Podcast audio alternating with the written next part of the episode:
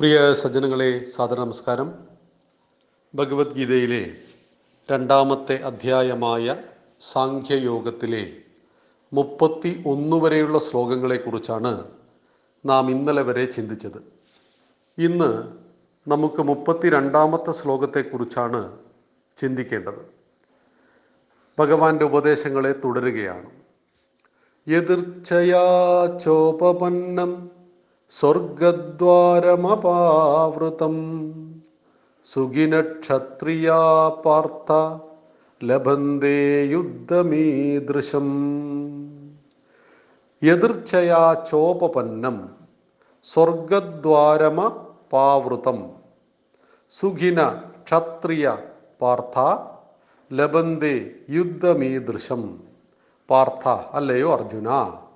എതിർച്ചയ എതിർച്ചയായി ഉപപന്നം വന്നു ചേർന്ന അപാവൃതം തുറന്നിട്ടിരിക്കുന്ന സ്വർഗദ്വാരം സ്വർഗദ്വാരത്തെ ഈ ദൃശ്യം ഇപ്രകാരമുള്ളതിനെ യുദ്ധം യുദ്ധത്തെ സുഖിനഹ സുഖികളായ ക്ഷത്രിയാഹ ക്ഷത്രിയന്മാർ ലബന്തേ ലഭിക്കുന്നു പ്രാപിക്കുന്നു. അല്ലയോ അർജുന എതിർച്ഛമായി വന്നു ചേരുന്നതും തുറന്നിട്ടിരിക്കുന്ന സ്വർഗവാതിലുമായ ഇപ്രകാരമുള്ള യുദ്ധത്തെ സുഖാനുഭാൻ സുഖാനുഭവന്മാരായ ക്ഷത്രിയന്മാർക്ക് ലഭിക്കുന്നത്. ഇവിടെ ഭഗവാൻ അർജുനോടൊരു കാര്യം പ്രത്യേകം ഓർമ്മിപ്പിക്കുകയാണ്. യുദ്ധത്തിൽ നീ വിജയിച്ചാൽ നിനക്ക് ഭൂമിയിൽ ഒരു രാജ്യത്തെ സുഖമായിട്ട് അനുഭവിക്കാം ഹസ്തിനപുരി എന്ന രാജ്യത്തെ നിനക്ക് അനുഭവിക്കാം യുദ്ധത്തിൽ നീ മരണപ്പെട്ടാൽ നേരിട്ട് നിനക്ക് ലഭിക്കുന്നു സ്വർഗം. ഈ സ്വർഗത്തെക്കുറിച്ചുള്ള ഒരു കാഴ്ചപ്പാട് സുഖങ്ങ സുഖങ്ങളുടെ അവസാന വാക്ക് എന്നാണ്. ഏതാണ് ഈ സുഖം? ഭൗതിക സുഖമാണ്. ഭൗതിക സുഖം ഓരോ മനുഷ്യനെയും ഓരോ ജീവജാലങ്ങളെയും മോഹിപ്പിക്കുന്നത് തന്നെയാണ്. ഇഷ്ടമുള്ള ഭക്ഷണം കഴിക്കുക. നന്നായി മദ്യപിക്കുമ്പോൾ മദ്യപാനികൾക്ക് എന്തെന്നില്ലാത്ത സുഖം ലഭിക്കുന്നു. അനേകം സ്ത്രീകളെ പ്രാപിക്കുമ്പോൾ അതാവശ്യമുള്ളവന് അതിൽ വല്ലാത്ത സുഖം ലഭിക്കുന്നു. ഇതെല്ലാം തന്നെ ചോദിക്കാതെ കിട്ടുന്ന ഒരു ദേശത്തിന്റെ പേരാണ് സ്വർഗം. സ്വർഗം എന്ന് പറയുന്നത് ഭൗതിക സുഖത്തെ പരമാവധി ഉപയോഗിക്കുവാനുള്ള ഒരു കേന്ദ്രമാണ്. എല്ലാ മതങ്ങളിലും ഈ സ്വർഗവിശ്വാസങ്ങളുണ്ട്. അതുപോലെ തന്നെ നരകവുമുണ്ട്. നരകം ദുഃഖത്തിന്റെ അവസാനത്തെ വാക്ക് സ്വർഗം സുഖത്തിന്റെ അവസാന വാക്ക്. പക്ഷേ ഈ സുഖം ആത്യന്തികമായ ശാന്തിയല്ലെന്നറിയണം. ആത്മജ്ഞാനമല്ലെന്നും അറിയണം. ഭൗതികമായ സുഖം. ഇപ്പം നമ്മൾ ചില ആളുകളെ ചൂണ്ടിക്കാണിച്ച് പറയാറില്ലേ? അയാൾ ഒരു ധാർമ്മികമായിട്ടുമല്ല ജീവിക്കുന്നത്. എന്നാൽ അയാൾ എന്തൊക്കെ സുഖങ്ങളാണ് അനുഭവിക്കുന്നത്? കള്ളക്കടത്തുകാരനാണ് മയക്കുമരുന്ന് ബിസിനസ് ഉണ്ട് പക്ഷെ കോടികൾ സമ്പാദിച്ചുകൊണ്ട് അയാൾ പോകുന്ന കാറ് അയാളുടെ വീട് ഈ സുഖം. എന്തുകൊണ്ടാണ് ഇതാണ് സുഖമെന്ന് നാം ധരിച്ചത്? ഇങ്ങനെ ചിന്തിക്കുന്നത് പൈസ ഇല്ലാത്ത ഒരാളാണ്. പണം ആവശ്യത്തിന് കയ്യിലുള്ള ഒരു കയ്യിലില്ലാത്ത ഒരാളെ സംബന്ധിച്ച് പണമുള്ളവൻ സുഖം അനുഭവിക്കുന്നു എന്ന് അദ്ദേഹത്തിന് തോന്നാം. എന്നാൽ അവന്റെ ദൃഷ്ടിയിലേക്ക് ചെന്നു കയറുമ്പോൾ അല്ലെങ്കിൽ അവന്റെ ആ അവസ്ഥയിൽ വന്നു നിന്ന് ചിന്തിക്കുമ്പോൾ ആത്യന്തികമായിട്ട് അവൻ സുഖം അനുഭവിക്കുന്നുണ്ടാവില്ല. ശരിക്കും നമ്മുടെ ഗ്രാമപ്രദേശങ്ങളിലൊക്കെ സുഖം അനുഭവിക്കുന്നത് ആരാണ്? നിയതമായ വരുമാനമുള്ള ടെൻഷൻ ഇല്ലാത്ത ജോലി ചെയ്യുന്ന ആളുകളാണ്. ഒരു ബിസിനസ്സുകാരനെ സംബന്ധിച്ച് അയാൾ സുഖം അനുഭവിക്കുന്നേയില്ല. അത് നൂറ് ശതമാനം ബിസിനസ്സുകാർക്കും അത് ബാധകമാണെന്ന് പറയാൻ കഴിയില്ല. ഒരു എൺപത് ശതമാനം ബിസിനസ്സുകാരും. എന്തുകൊണ്ടാണ്? അവരുടെ ശ്രദ്ധ ഒന്ന് മാറി നിന്നു പോയാൽ അവരുടെ ബിസിനസ്സിനെ അത് ബാധിക്കും. ജോലിയും ബിസിനസ്സും തമ്മിലുള്ള വ്യത്യാസം ജോലി മറ്റൊരാളുടെ കീഴിൽ നമ്മൾ ചെയ്യുന്നതാണ്. നമുക്കതിൽ റിസ്ക് ഇല്ല. നമുക്ക് നിയതമായ ഒരു വരുമാനം കൃത്യമായി ലഭിക്കുന്നു. എന്നാൽ അതിന്റെ അപ്പുറം ഒരു സമ്പാദ്യം നമുക്ക് ഉണ്ടാക്കാനും സാധ്യമല്ല. എന്നാൽ സ്വന്തമായിട്ടുള്ള ഒരു ബിസിനസ് എന്ന് പറയുന്നത് അത് അനന്ത സാധ്യതയുള്ള സാമ്പത്തിക വർധനവ് നമുക്ക് നൽകും. തകർന്നാൽ നമ്മൾ മൊത്തം തകരും അത് നമ്മളെ വ്യക്തിപരമായി ബാധിക്കും അതിന്റെ ഉയർച്ചയും താഴ്ചയും. ഉയർന്നുകൊണ്ടിരിക്കുന്ന ഒരു ബിസിനസ് ആ ബിസിനസ്സിൽ വ്യാപൃതനായ ഒരു വ്യക്തിയുടെ മനസ്സിൽ ശാന്തി വളരെ വളരെ വിരളമായിരിക്കും. കാരണം അദ്ദേഹത്തിന് ശാന്തിയെക്കുറിച്ച് ചിന്തിക്കുവാനേ സമയമുണ്ടാവില്ല. അങ്ങനെ നിരന്തരം പണത്തിന്റെ പിന്നാലെ ഓടി ഒരു ദിവസം മരിച്ചു പോകുന്ന ധാരാളം ആളുകൾ നമ്മുടെ സമാജത്തിൽ കാണാം. അവരെന്ത് സുഖമാണ് അനുഭവിക്കുന്നത്? അപ്പൊ സുഖത്തെക്കുറിച്ചുള്ള നമ്മുടെ കാഴ്ചപ്പാട് കാറ് വലിയ വീട് ഒക്കെയാണ്. ഈ കാറും വലിയ വീടും ഒക്കെ ലഭിച്ചവനോട് സുഖത്തെക്കുറിച്ച് ചോദിച്ചാൽ അദ്ദേഹം പറയാ ഇതൊക്കെ ഒന്ന് ഇട്ടെറിഞ്ഞിട്ട് എവിടെയെങ്കിലും ഒരു പത്ത് മിനിറ്റ് അല്ലെങ്കിൽ രണ്ട് ദിവസം ഒന്ന് ശാന്തമായിട്ടിരിക്കണം. അങ്ങനെയാണ് നമ്മൾ ഈ കാശിയിലും ബദ്രീനാഥിലും ഒക്കെ പോയി കഴിഞ്ഞാൽ അവിടെ പല സ്ഥലങ്ങളിലും ധ്യാനം ഇരിക്കുന്ന ആളുകളൊക്കെ കോടീശ്വരന്മാരാണ്.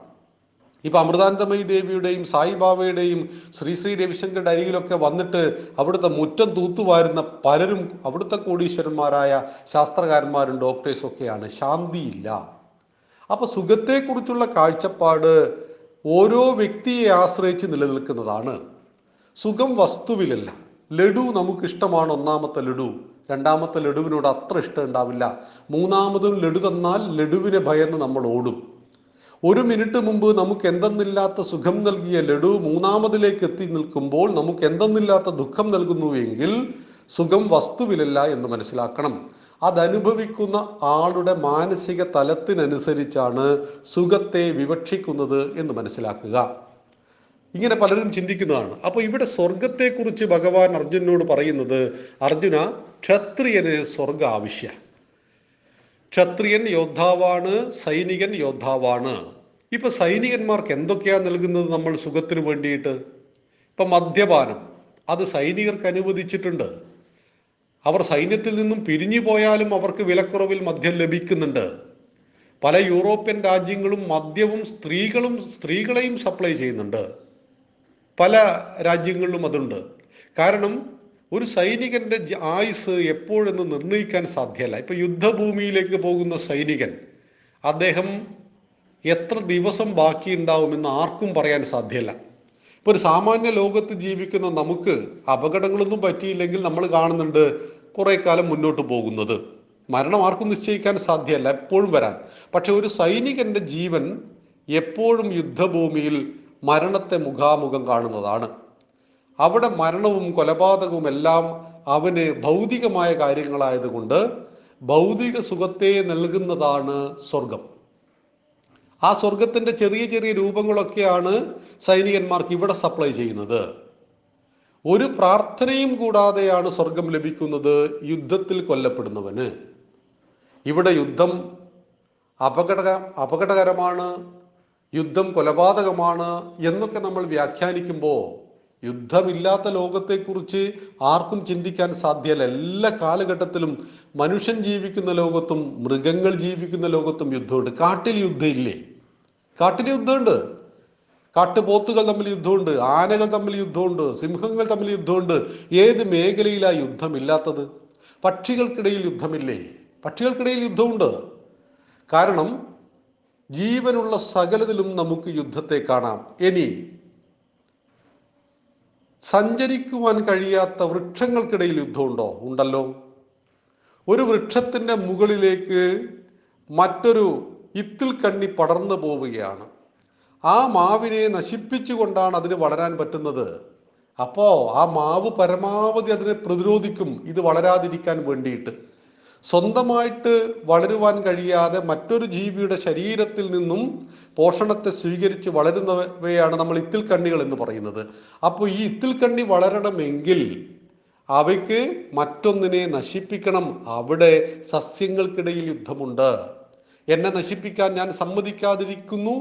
ഞാൻ ആ പ്രതിരോധിച്ചുകൊണ്ടേയിരിക്കുന്നു. നിന്നെ നശിപ്പിച്ചുകൊണ്ട് എനിക്ക് വളരണമെന്ന് ആഗ്രഹിക്കുന്നു. എല്ലാ ജീവജാലങ്ങൾക്കിടയിലും എല്ലാ സസ്യങ്ങൾക്കിടയിലും യുദ്ധമുണ്ട് എന്നറിയുക. ഇത് സ്വാഭാവികമായിട്ടും വിശേഷ ബുദ്ധിയുള്ള മനുഷ്യരിലുമുണ്ട് എന്നറിയണം.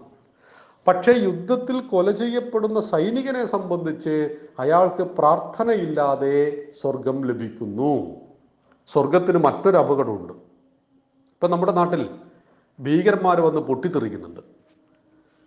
ഒരു ഭീകരൻ ഉത്തമ ബോധ്യമുണ്ട്. ആര് മരിച്ചില്ലെങ്കിലും ഞാൻ മരിക്കും. അരയിലുള്ള ബോംബ് പൊട്ടിയാൽ ആര് മരിച്ചില്ലെങ്കിലും ഞാൻ മരിക്കും. എന്നിട്ടും അവർക്കെന്തേ ഭയമില്ലാത്തത്? ഞാൻ ആദ്യം പൊട്ടിത്തെറിക്കുമെന്ന് പറഞ്ഞ് ചാവേറുകൾ തയ്യാറാകുന്നത് പരിശുദ്ധ യുദ്ധത്തിൽ മരിച്ചാൽ നേരിട്ട് സ്വർഗം ലഭിക്കും. സാധാരണ ഇസ്ലാം മത വിശ്വാസപ്രകാരം ഒരു സാധാരണ മുസ്ലിം മരിച്ചാൽ കയാമത്ത് നാൾ അന്ത്യനാൾ വരെ പള്ളിപ്പറമ്പിൽ ശവഭൂമിയിൽ കിടക്കണം. അന്ന് പ്രളയം വന്ന് എല്ലാം നശിച്ചാൽ അവരെല്ലാം ഉയർത്തെഴുന്നേൽക്കപ്പെടുന്നു. ശരി ചെയ്തവന് സ്വർഗവും തെറ്റ് ചെയ്തവന് നരകം ലഭിക്കുമെന്നും ആ മതത്തിന്റെ വിശ്വാസമാണ്. എന്നാൽ ഒരു നിമിഷം പോലും കാത്തിരിക്കാതെ സ്വർഗം ലഭിക്കും ഈ പറയുന്ന പരിശുദ്ധ യുദ്ധത്തിൽ മരിച്ചാൽ അതാണ് ഭീകരവാദികളെ ഏറ്റവും ആകർഷിക്കുന്നത് എന്ന് മനസ്സിലാക്കണം. എന്നാൽ ഹിന്ദുവിന്റെ സ്വർഗം എന്ന് പറയുന്നത് എത്ര നിസ്സാരമായിട്ടാണ് സ്വർഗത്തെ നമ്മുടെ ആചാര്യന്മാർ കണ്ടത്. ഇടയ്ക്ക് ചില കഥകളൊക്കെ നമ്മുടെ മുന്നിൽ ഇട്ട് തരും. നമ്മൾ അത് കയറി അങ്ങ് ചിന്തിക്കണമെന്ന് മാത്രം. ദേവലോകത്തെ രാജാവ് അവിടെ ആരൊക്കെയുണ്ട്? ആയിരം ഐശ്വര്യ റായിമാറേക്കാൾ സുന്ദരിയായ ഉർവശിയുണ്ട് രംഭയുണ്ട് മേനകയുണ്ട് തിലോത്തമയുണ്ട്. ഇവരെയെല്ലാം ആദ്യം അനുഭവിക്കുവാൻ കഴിയുന്ന ആർക്കാണ്? ദേവന്മാരുടെ രാജാവായ ദേവേന്ദ്രനാണ്.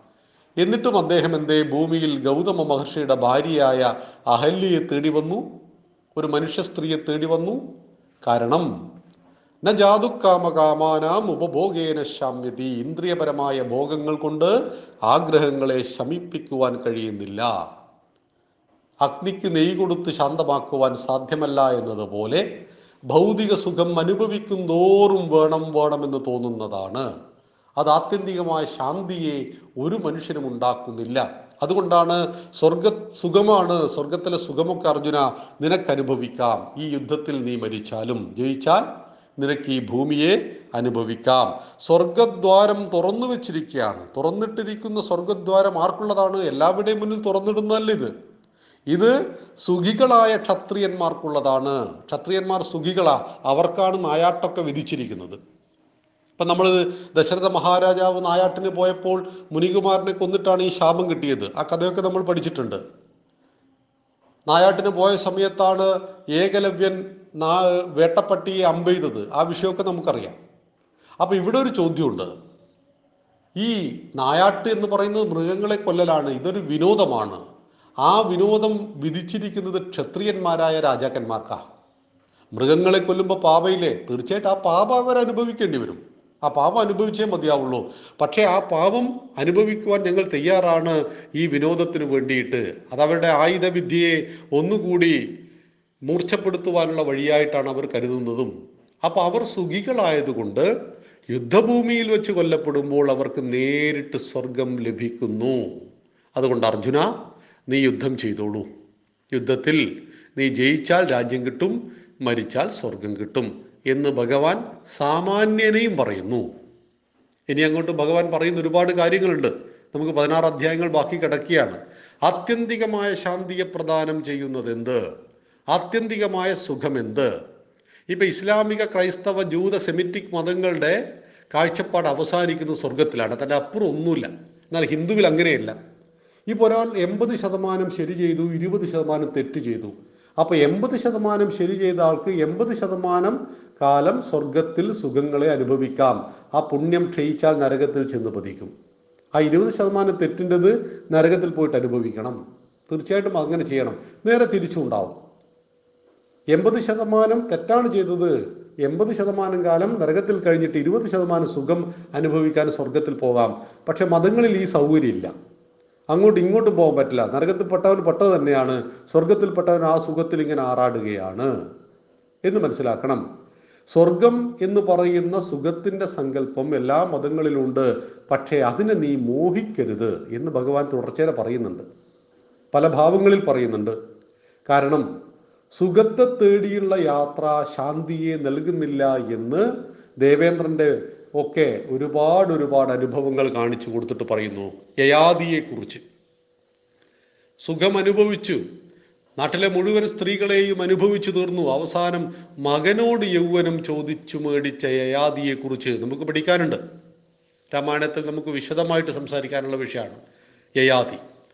അപ്പോൾ ഇത്തരം ഒരുപാട് അനുഭവങ്ങളെയും ഉദാഹരണങ്ങളെയും നമ്മുടെ ഗുരുപരമ്പര നമുക്ക് മുന്നിൽ വച്ചിട്ടുണ്ട്. എന്നിട്ട് പറഞ്ഞു തരുന്നു ദേവേന്ദ്രൻ ഭൂമിയിൽ വന്നിട്ടുണ്ട് കേട്ടോ അഹല്യയെ നോക്കിയിട്ട് എന്ന് പറയുമ്പോൾ നമ്മൾ ചിന്തിക്കണം. ദേവേന്ദ്രന് ആ രാജ്യത്ത് തൃപ്തി കിട്ടുന്നില്ലെങ്കിൽ സ്വർഗത്തിലെ രാജാവിന് സ്വർഗത്തിൽ തൃപ്തിയില്ലെങ്കിൽ അവിടെ എന്തൊക്കെയോ പ്രശ്നമുണ്ടല്ലോ. അപ്പൊ അതിനേക്കാൾ വലുതെന്താണ്? ഒരു മനോഹരമായ ഉദാഹരണമുണ്ട്. യാജ്ഞവൽക്യ മഹർഷിക്ക് രണ്ട് ഭാര്യമാരാ. ഗാർഗിയും മൈത്രേയും യാജ്ഞവൽക്കൻ ഏത് സംവാദത്തിന് പോയാലും ജയിച്ചേ വരുള്ളൂ. അദ്ദേഹം സംവാദത്തിന് പോകുന്നതിന് മുമ്പ് പറയും ഈ സംവാദത്തിൽ ജയിച്ചാൽ ഉള്ള സമ്മാനം എന്ന് പറയുന്നത് നൂറ് ഗോക്കളാണ്. അതുകൊണ്ട് നൂറ് പശുക്കളെ കിട്ടുവാനുള്ള തൊഴുത്ത് റെഡിയാക്കി വെച്ചോളൂ എന്ന് ഭാര്യമാരോടും ഈ അനുചരന്മാരോടും പറയും. അന്ന് സമ്പാദ്യത്തിന്റെ മാനദണ്ഡം ഈ ഗോക്കളും ധാന്യങ്ങളും ഭൂമിയൊക്കെ ആയിരുന്നു. അങ്ങനെ അതിസമ്പന്നനായി തീർന്നു. നമ്മുടെ ഇന്നത്തെ അംബാനിയെ പോലെ ആയി തീർന്നു യാജ്ഞവൽക്യൻ അനേക വർഷങ്ങളുടെ അദ്ദേഹത്തിന്റെ സമ്പാദ്യം മുഴുവൻ അദ്ദേഹം ഉപേക്ഷിച്ചുകൊണ്ട് തപസ്സിന് വേണ്ടി പോകുവാൻ തയ്യാറായി. പരമമായ അറിവിനെ ലഭിക്കുവാൻ വേണ്ടി അദ്ദേഹം പോകാൻ തയ്യാറാകുമ്പോൾ രണ്ട് ഭാര്യമാരെയും അടുത്തേക്ക് വിളിച്ചിട്ട് പറഞ്ഞു ഞാൻ ഇതൊക്കെ നിങ്ങൾ രണ്ടാളുടെയും പേരിൽ എഴുതി തന്ന് പോവുകയാണ്.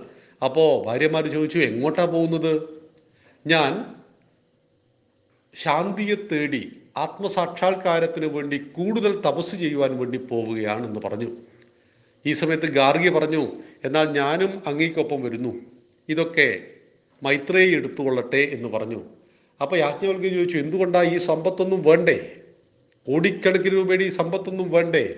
അപ്പോ ഗാർഗി പറയുകയാണ് അങ്ങ അങ്ങയുടേതാണ് ഈ സമ്പത്ത് മുഴുവൻ. ഇത് മുഴുവൻ ഉപേക്ഷിച്ച് മറ്റൊന്നിനെ തേടി അങ്ങ് പോകുന്നു എങ്കിൽ ഇതിനേക്കാൾ വിലപ്പെട്ടതായിരിക്കില്ലേ അത്? എനിക്കത് മതി.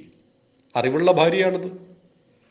ഇതാണ് ഭാരതത്തിന്റെ ഋഷി പരമ്പരയുടെ ഉദാഹരണം. ഭൗതികമായ സുഖങ്ങളെ അവർ നിസ്സാര ഭാവത്തിൽ പുച്ഛിച്ചു തള്ളിയിരുന്നു. എന്നാൽ നമ്മളോട് ഒരിക്കലും പറഞ്ഞിട്ടില്ല ഭൗതിക സുഖം ഉണ്ടാകരുത് എന്ന്. ധർമ്മം രണ്ടാമത് പറഞ്ഞ അർത്ഥ.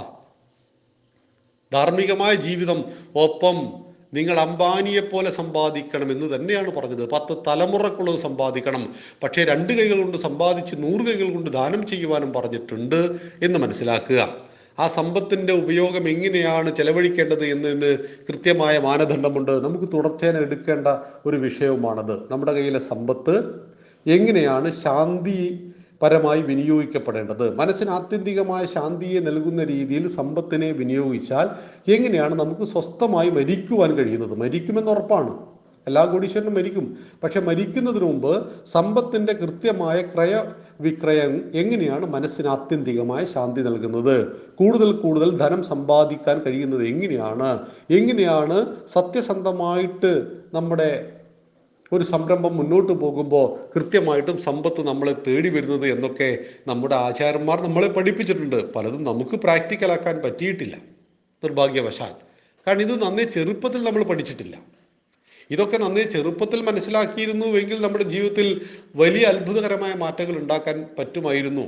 ഒരു മുപ്പതാമത്തെ വയസ്സിലും നാൽപ്പതാമത്തെ വയസ്സിലും ഇതൊക്കെ മനസ്സിലാക്കിയത് കൊണ്ട് വലിയ പ്രയോജനമില്ലെങ്കിൽ കൂടി നമുക്ക് നമ്മുടെ അടുത്ത തലമുറയ്ക്ക് ഇതൊക്കെ പകർന്നു കൊടുക്കുവാൻ കഴിയും. ഞാൻ പറഞ്ഞു വന്നത് സ്വർഗം എന്ന് പറയുന്ന സുഖത്തിന്റെ വാതിൽ അർജുന നിനക്ക് മുന്നിൽ തുറന്നിട്ടിരിക്കുകയാണ്. അതുകൊണ്ട് യുദ്ധം ചെയ്യുക ക്ഷത്രിയന് ഇപ്രകാരം യുദ്ധത്തിൽ മരിച്ചാൽ സുഖങ്ങളുടെ സ്വർഗം ലഭിക്കുന്നു എന്ന് മുപ്പത്തിരണ്ടാമത്തെ ശ്ലോകത്തിൽ ഭഗവാൻ വ്യക്തമാക്കി. മുപ്പത്തി മൂന്നാമത്തെ ശ്ലോകം നമുക്ക് നാളെ സംസാരിക്കാം. നന്ദി നമസ്കാരം. വന്ദേ മാതരം.